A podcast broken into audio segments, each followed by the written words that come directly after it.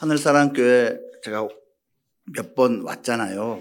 올 때마다 정말 행복합니다. 그냥 좋아요. 마음이 따뜻해지고요. 아, 막 눈물도 막 날 것 같고요. 아, 참 이렇게 귀하고 아름다운 교회가 이 땅에 있다는 것이 하나님께 감사할 뿐입니다. 아, 찬양, 아, 참 멋집니다. 근데 우리 아이들 왜 이렇게 사랑스러워요? 아, 정말, 정말, 어, 제가 보면서, 아, 저런, 아, 손녀를 갖고 싶다. 사실 뭐 이제 제 아들, 딸이 결혼을 한다고 해도 어색하지 않은 나이가 되었거든요. 그래서 저도 이제 뭐, 아, 저런 뭐, 어, 딸을 갖고 싶다가 아니고 손녀를 갖고 싶다라는 그런 생각이 들었네요. 또 우리 장로님께서 북한 땅을 놓고서 또 이렇게 기도해 주신 거 보니까 아, 참 뿌듯합니다. 그렇죠. 저 북녘 동포를 위해서 아, 우리가 기도하지 않으면 그들을 기억하지 않으면 누가 기도하고 기억해 주겠습니까? 하늘 사랑교회가 아, 그런 것으로서 준비가 잘 되어 있는 아, 귀한 교회라는 것이 참 감사할 뿐입니다. 음, 진짜 교회의 외적 표징이라는 좀 어려운 그러한 설교 제목을 잡았습니다. 쉽게 말하면 이거예요. 예수님이 기뻐하시는 진짜 교회가 되어야 하는데 도대체 어떤 것이 진짜 교회의 바깥으로 드러나는 아, 그런 특징인가 증거인가라는 의미입니다. 특별히 오늘은 이제 임직하시는 분들, 취임하신 분들 계시잖아요. 그러니까 이렇게 무거운 중요한 아, 직분을 맡으신 분들이 앞장서서 교회를 위해서 하나님 나라를 위해서 힘쓰셔야 되기 때문에 어, 그냥 힘쓰인 것이 아니라 향방이 없는 것 같이 막 열심히 애만 쓰인 것이 아니라 올바른 방향으로 열심히 애쓰는 그러한 분들이 되기 위해서라도 우리가 정말 진짜 교회가 어떤 모습을 갖춰야 되는지 한번 생각해 보면 좋을 것 같습니다. 이틀 전에 어, 청담동에서 안타까운 일이 벌어졌습니다. 10살 먹은 남자아이가 어, 음주운전을 한 아, 그러한 어떤 분 때문에 그만 생명을 잃고 말았습니다. 어, 그 아이는 크리차입니다. 온 가족이 교회 열심히 다녔고요. 어, 비록 아직 어린애지만 그래도 열심히 신앙생활하고 또 하나님을 알고 있던 아이였습니다. 어, 이 아이의 부모가 이런 글을 남겼습니다. 어, 이제 걔 이름을 말하면서 비록 어렸지만 유치원, 유치부 시절부터 하나님을 정말로 진심으로 사랑했다라고요. 그러면서 한 번은 그 유치부 선생님에게 이렇게 말을 했답니다. 선생님, 복음은요, 하나님이 죽어서 우리가 살아난 거예요. 이렇게 말을 했대요. 야, 일곱 살짜리도 이런 놀라운 깨달음이 또는 신앙 고백이 있을 수 있는 거군요. 정말 성경 전체를 갖다가 한 줄로 요약했어요. 복음이 뭐라고요? 하나님이 죽어서 우리가 살아났다. 라는 것이죠. 그것이 교회의 근간입니다. 그리고 어, 최고의 지향점이 되어야 할 것입니다. 그리고 그것을 구체적으로 우리가 적용하는데 어, 오늘 본문을 통해서 몇 가지 한번 살펴보면 좋겠습니다. 오늘 본문 내용 여러분 다 잘 알고 계십니다. 예수님께서 비유를 말씀하신 거예요. 어, 누가 보면 15장 전체가 비유인데요. 이 세 번째 비유가 결론입니다. 어, 뭐 스토리 워낙 잘 알고 계시잖아요. 아들 둘이 있는데 둘째 아들 녀석이 그냥 어, 살아있는 아버지한테 돈 달라고 그래갖고선 유산 상속해갖고선 어, 허랑방탕하게 다 쓰고 망하고 돌아왔다. 근데 어, 그 형이 그것에 대해서 스트레스 받았다. 짜증냈다. 근데 그 아버지는 그냥 받아주려고 애를 쓰고 있다. 뭐 이 내용입니다. 여러분 이것을 우리가 교회를 한번 생각해 보면 좋겠습니다. 여러분 이 하늘사랑 교회가요. 무엇보다도 첫째로 죄인이 찾아오는 교회가 되기를 바랍니다. 여러분 교, 죄인이 들어와야 됩니다. 죄인들이 찾아오지 않는 교회 이건 말이 되지를 않습니다. 오늘 임직자 여러분들이 이제 기억하실 것이 있는데요. 이겁니다. 어, 속으로 한번 따라해 주시면 좋겠어요. 나도 한때는 죄인이었다.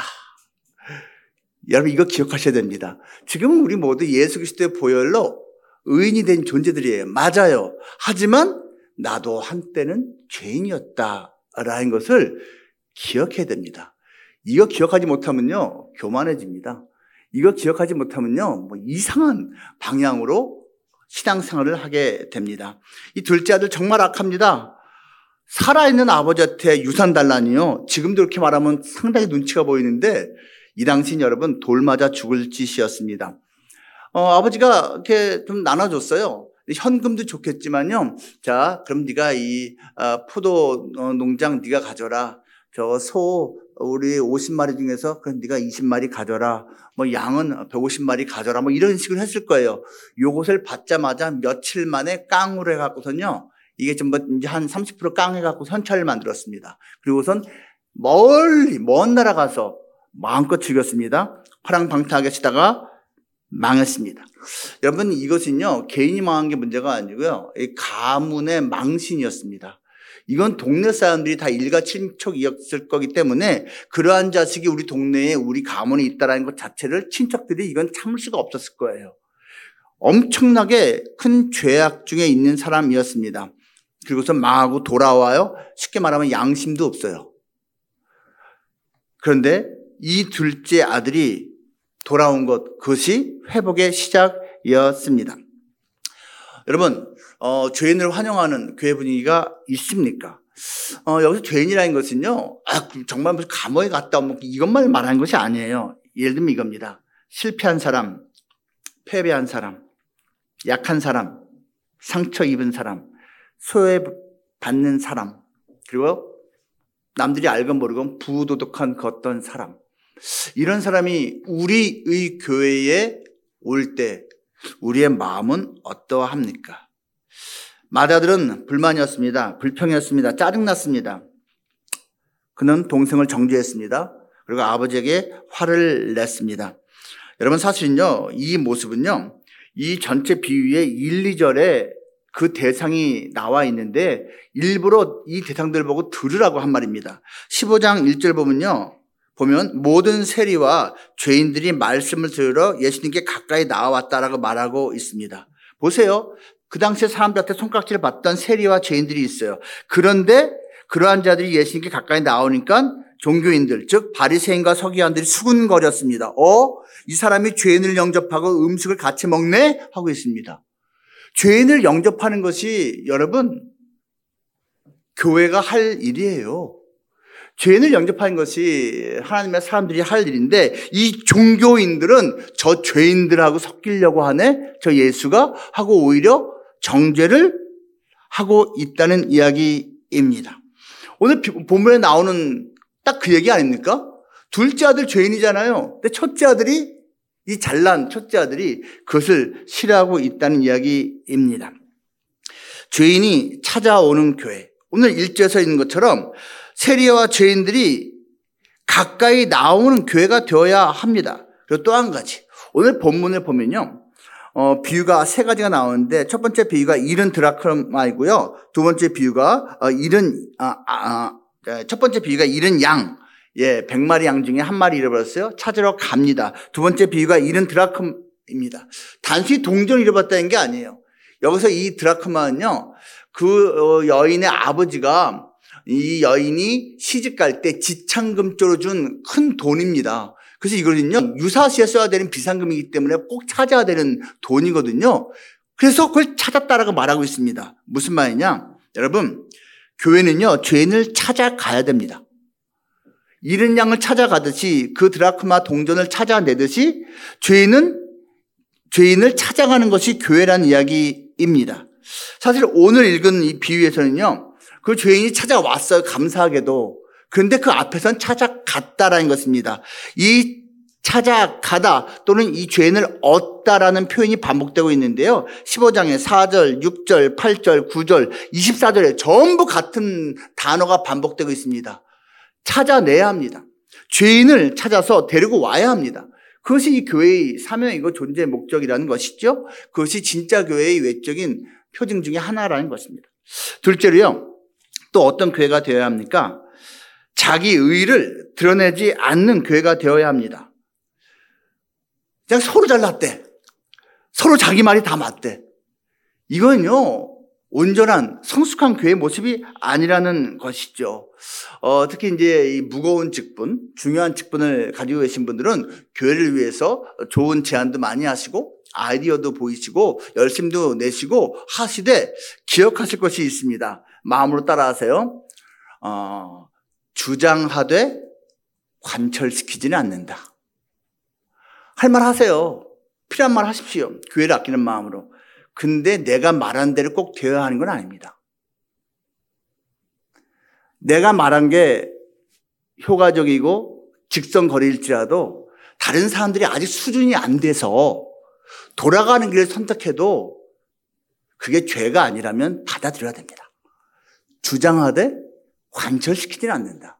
내 말을 관철시킨 것이 나의 직분이다? No, 그렇지 않습니다. 그렇지 않습니다. 이 첫째 아들 보십시오. 얼마나 할 말 잘합니까? 여러분 29절하고 30절 말씀 보세요. 이렇게 말을 합니다. 아버지께 대답하여 이르되 그리고 우리 한글 번역에는 없는데요. 요 헬라어 번역에 그리고 이 어, 영어 번역에도 정확히 나와 있습니다. 생략된 말이 있어요. 보소서가 있습니다.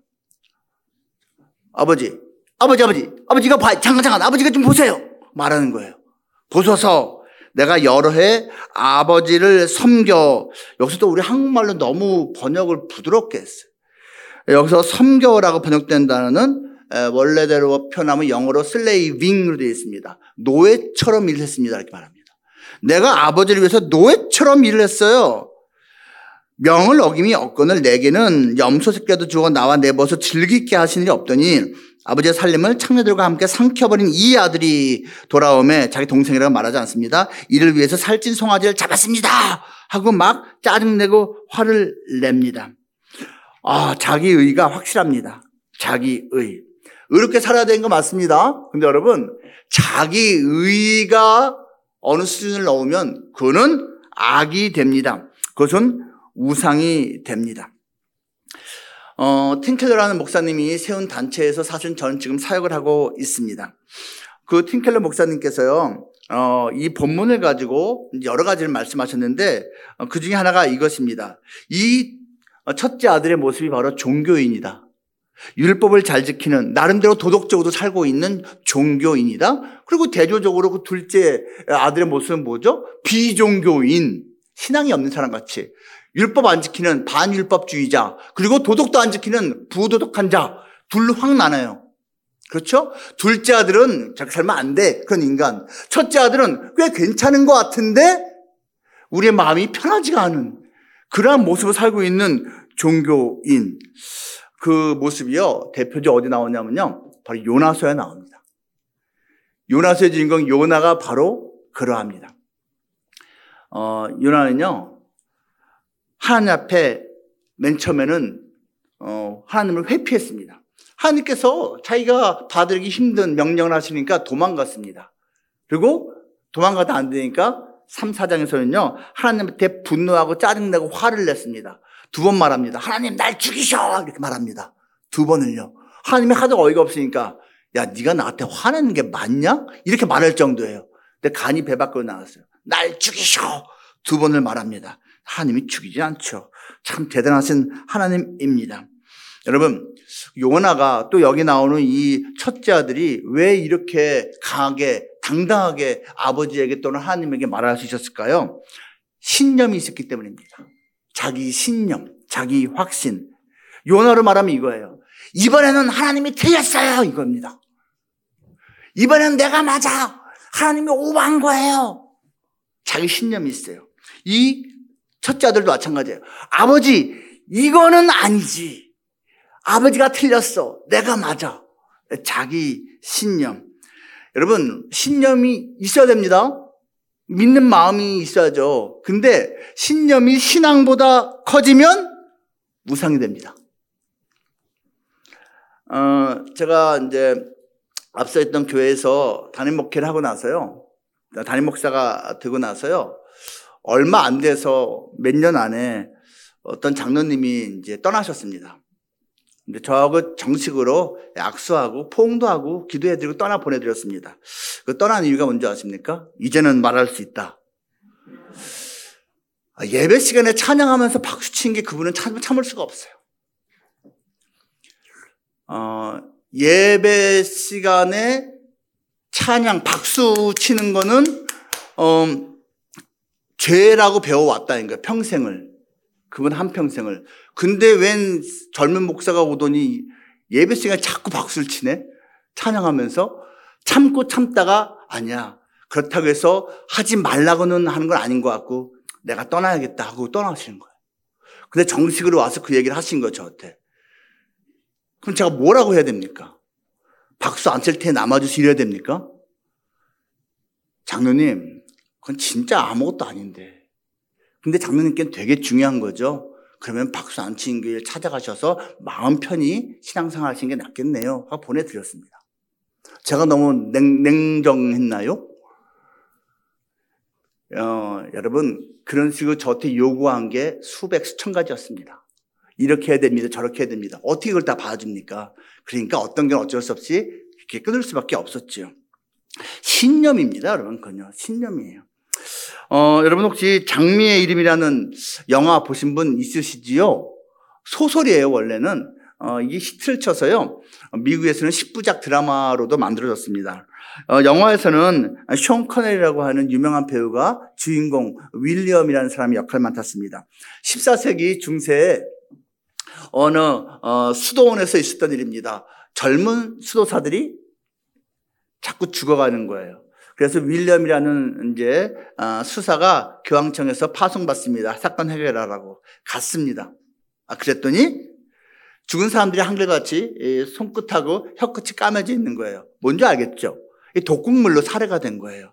결과적으로는 이제 범인이 밝혀졌습니다.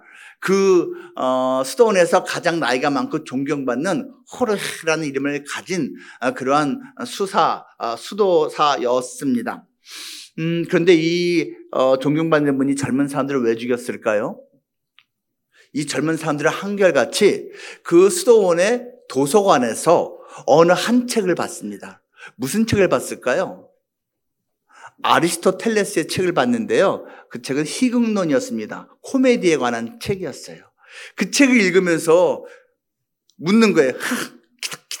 그러면서 이렇게 이렇게 넘겨가면서 본 거죠. 그런데 이 홀의 수사는 신념이 있었어요. 수도사는 웃으면 안 된다. 웃는 거는 마귀가 좋아하는 것이다.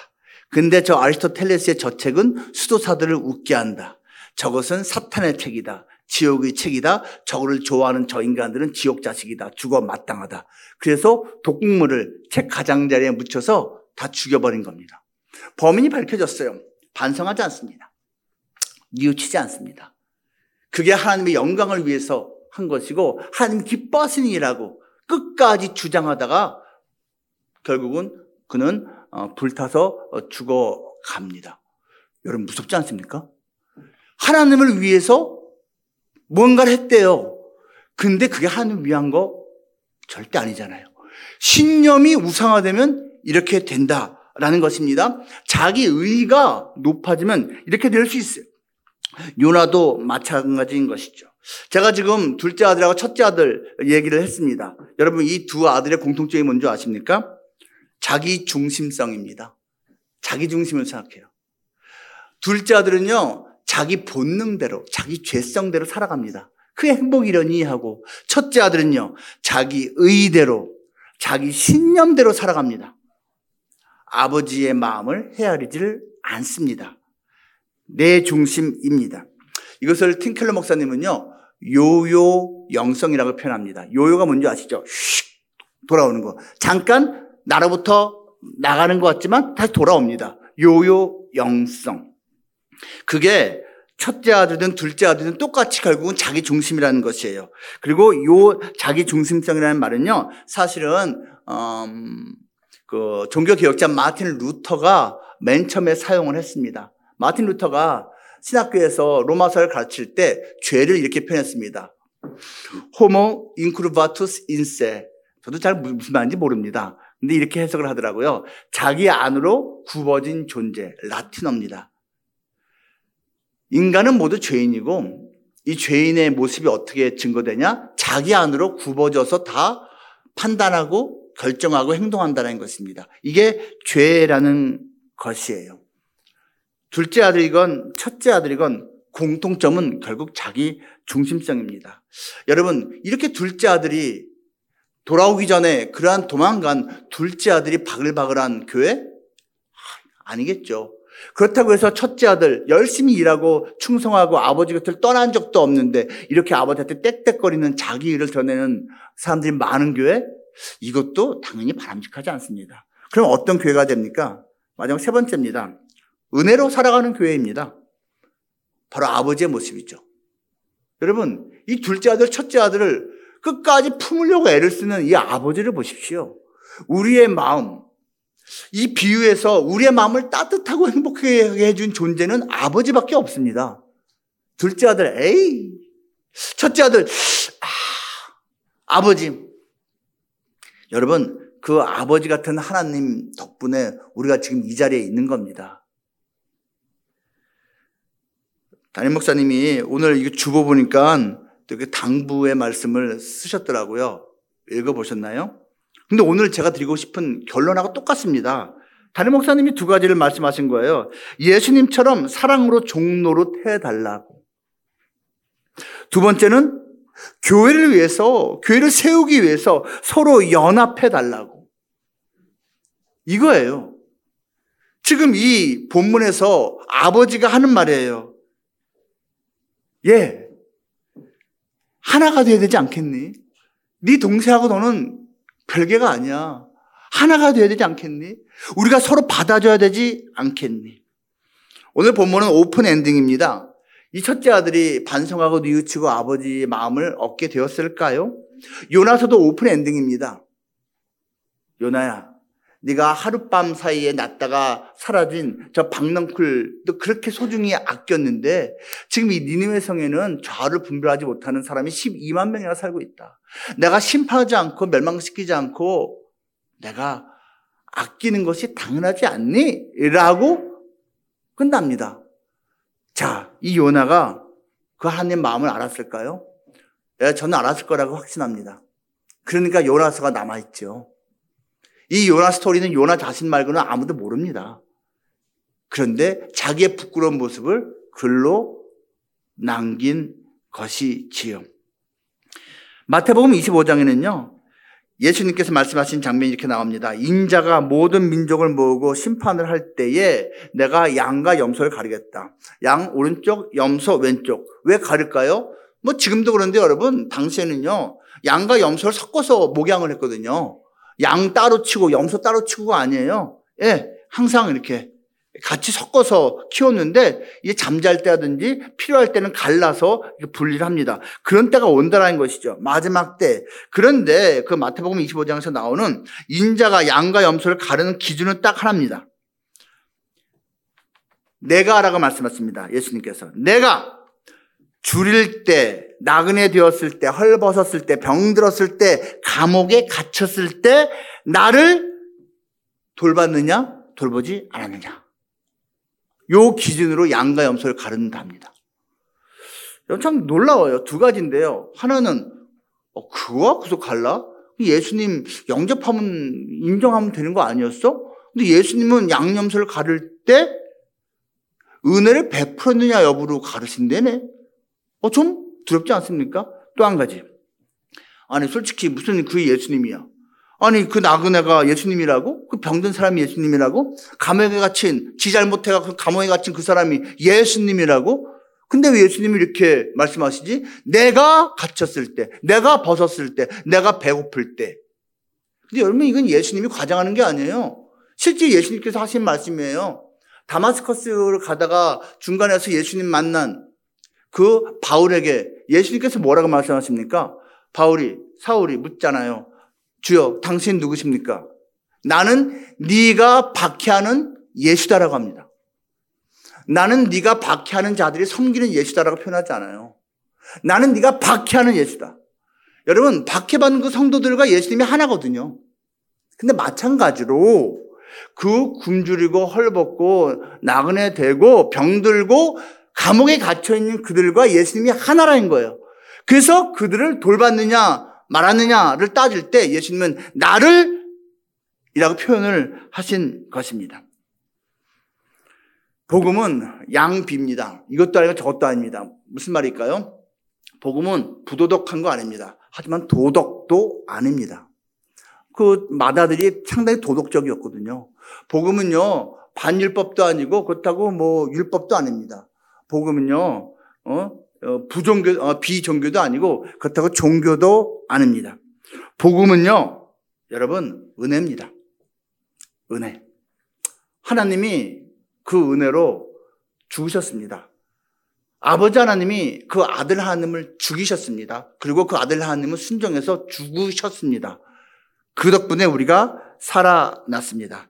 그렇다면 이 은혜를 우리가 인정한다면 어떻게 살아야 되는 겁니까?